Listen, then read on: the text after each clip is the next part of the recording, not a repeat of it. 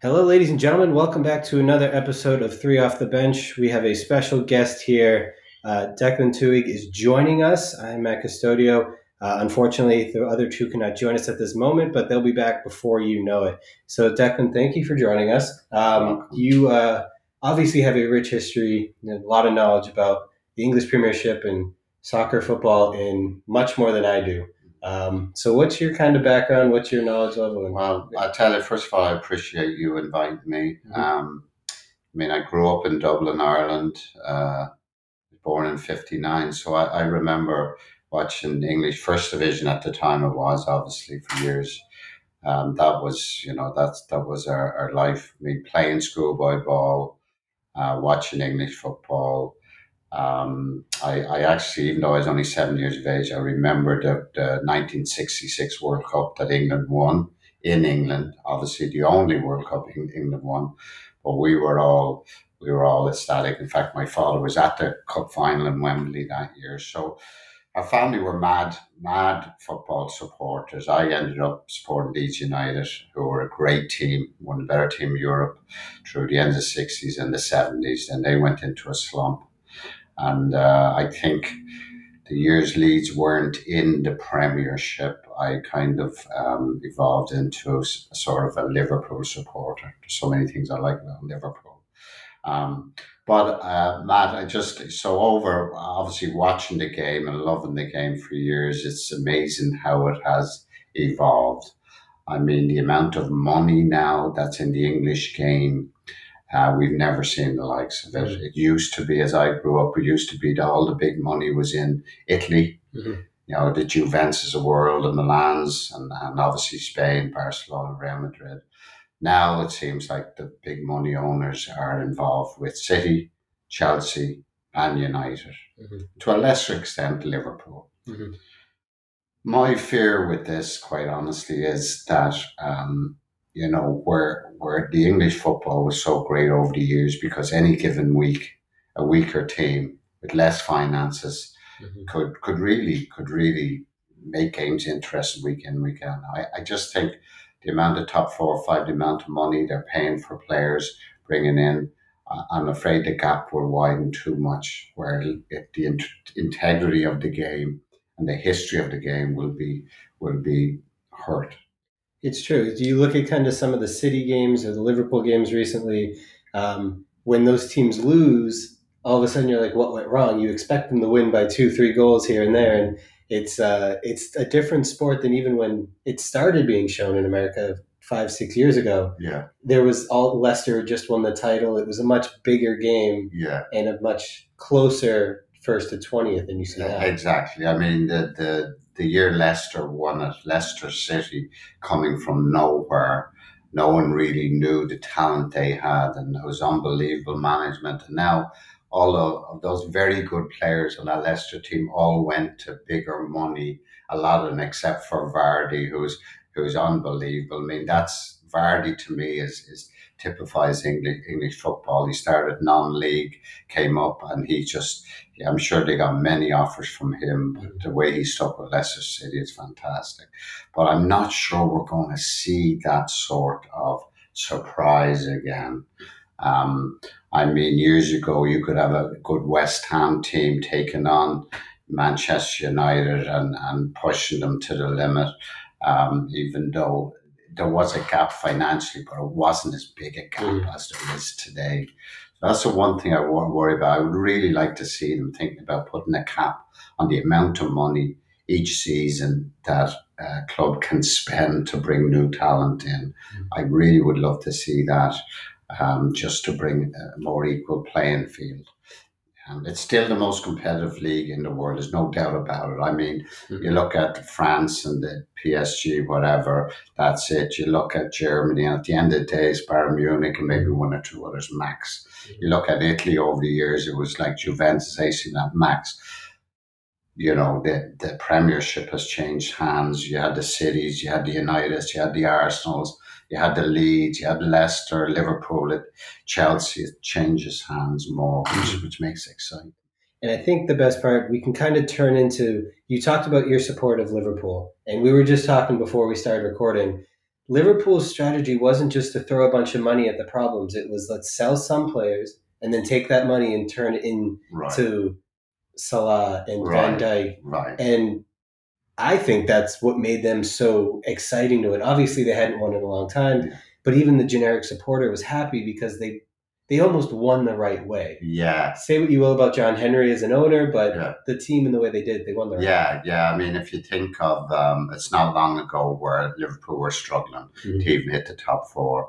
Uh, Klopp, the manager's done a fantastic job, and as it turned out, the best probably that happened in transfer wise was was selling C- to mm-hmm. Barcelona at the time for over 100 million or whatever. And even though when I saw him leaving, he, he was a tremendous, one of the best midfielders of his day. But then they went and, you know, they got the likes of Van Dijk, Alisson, Fabinho, who's a great underrated midfielder, one of the best, I think, in the world holding midfielder. And then the Manny's, but what the manager particularly did was he he just didn't spend for the sake of spending. He seemed to be very, very shrewd in bringing in where he needed it. And mm. then he showed his great management qualities to put this whole team together. So they're so cohesive. And then they get Andy Rob- Robinson from, you know, a Scottish lad for a song.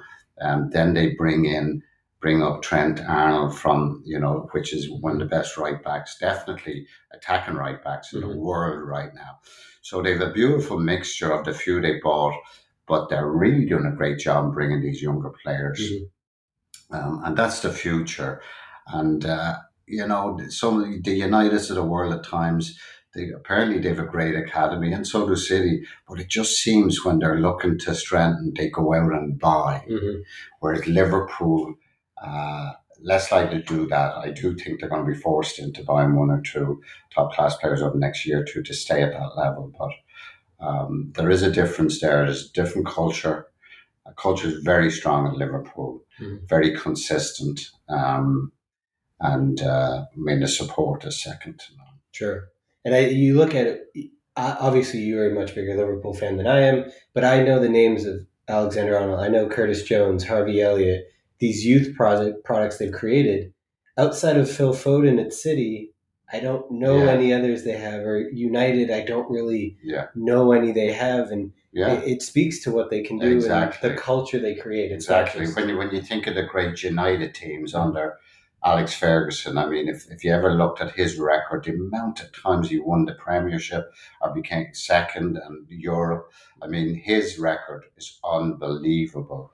But in those days, they had Beckham, they had Scholes, they had a whole slew coming from their academy, so to speak, right? Mhm. Uh, that class of 92, right? yeah, you don't see them breaking in from that to United that quickly. See, apparently Chelsea have something like 20 kids out on loan right now. I mean, it's Mhm. crazy. And a lot of these kids are playing great for other teams. But when you think of what they brought in, big money in the last few years. And so they're the people that are starting, right? And it's harder for a good, good academy player to get a look in there.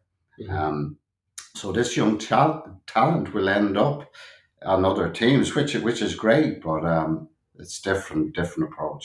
So, as we wrap up our Liverpool talk, I want to look forward. Tomorrow is obviously a massive game in the big picture. It, it's not really a title decider, but when you play City versus Liverpool, it's at Anfield. It's still a big game that we were talking earlier. Liverpool probably needs to win, Yeah. at least mentally, yes, if not for. yeah, I, I do. I think psychology, psychology wise, I think Liverpool need to win. They're at home. The Kop is there. The supporters are there. Um, I think City, although they wouldn't admit it, I think City would be happy enough with a tie tomorrow. Uh, I think Liverpool have to win at home to really uh, send a statement and for people to say, yeah, they're they're they're you know they're going to be there at the end with the others.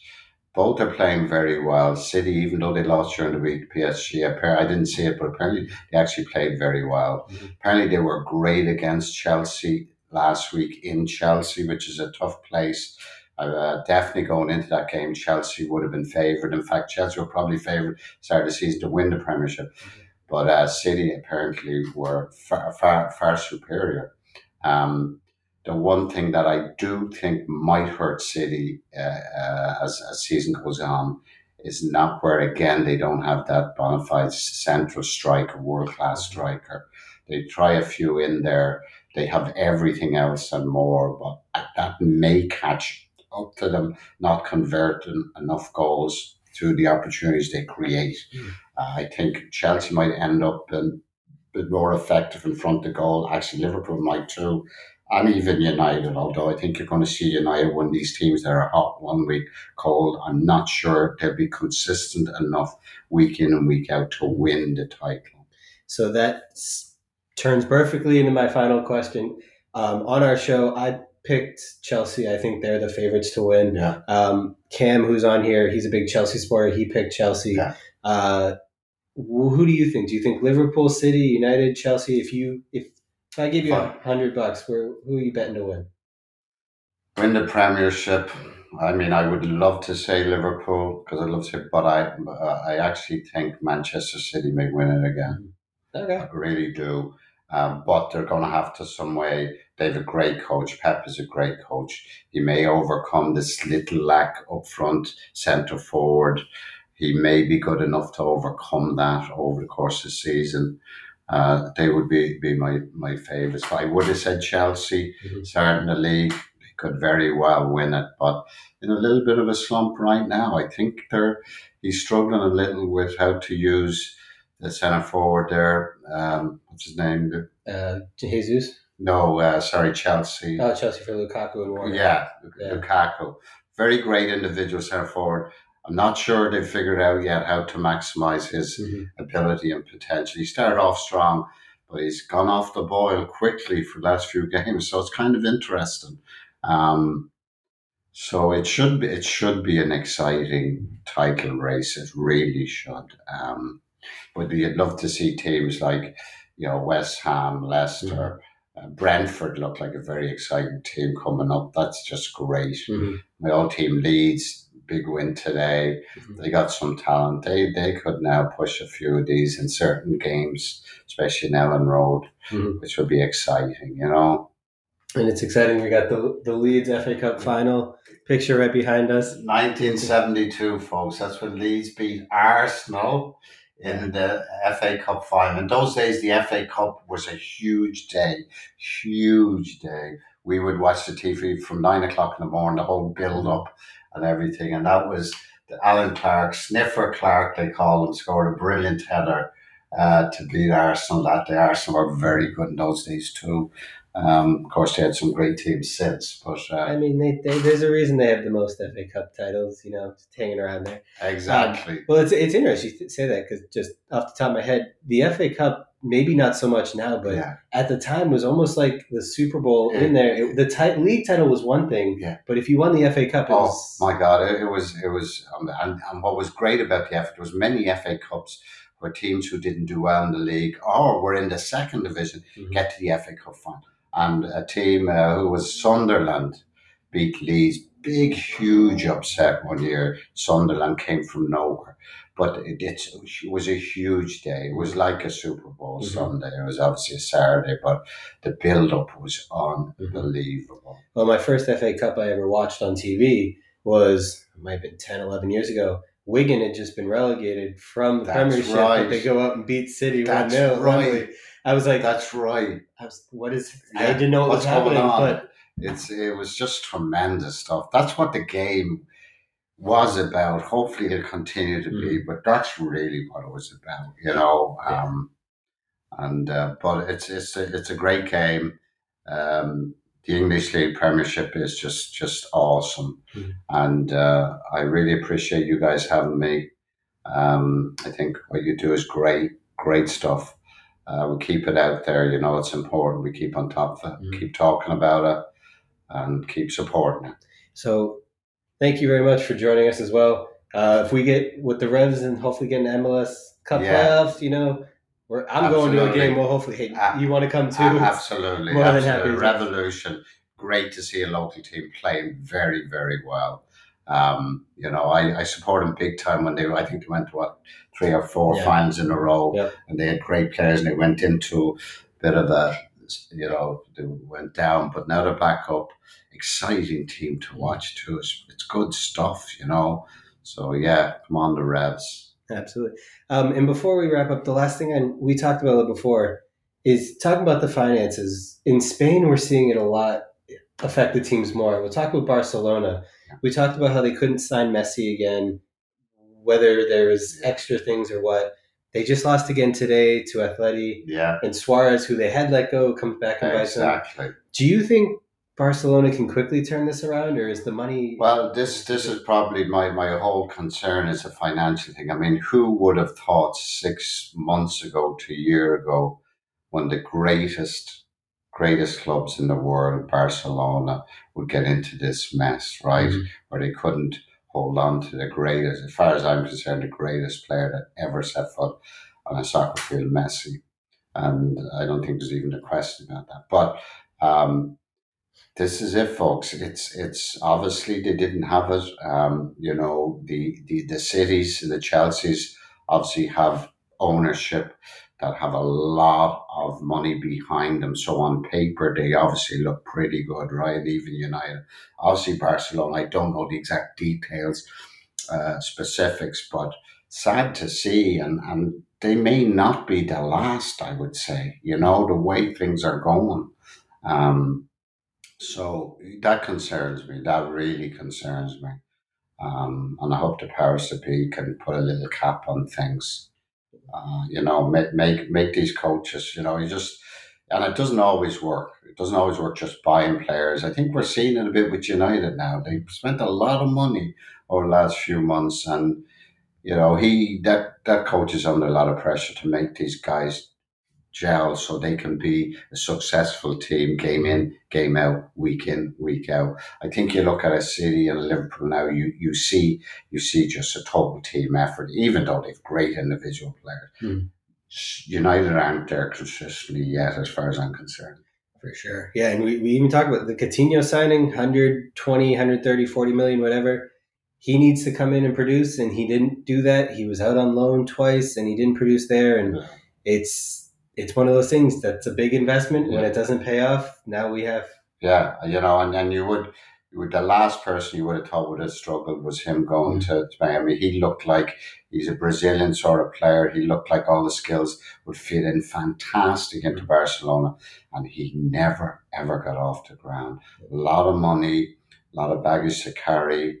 Uh, he went to Bayern Munich. He did okay, but just it happens. Yeah, Well, Declan, I can't thank you enough for joining us. I hope you had fun. I did. I Um, did. Thank you. It's it's nice to finally be able to have these conversations. Yeah. And for you listeners out there, thank you for listening. Go ahead and uh, rate us, subscribe, do all those things. Tell all your friends.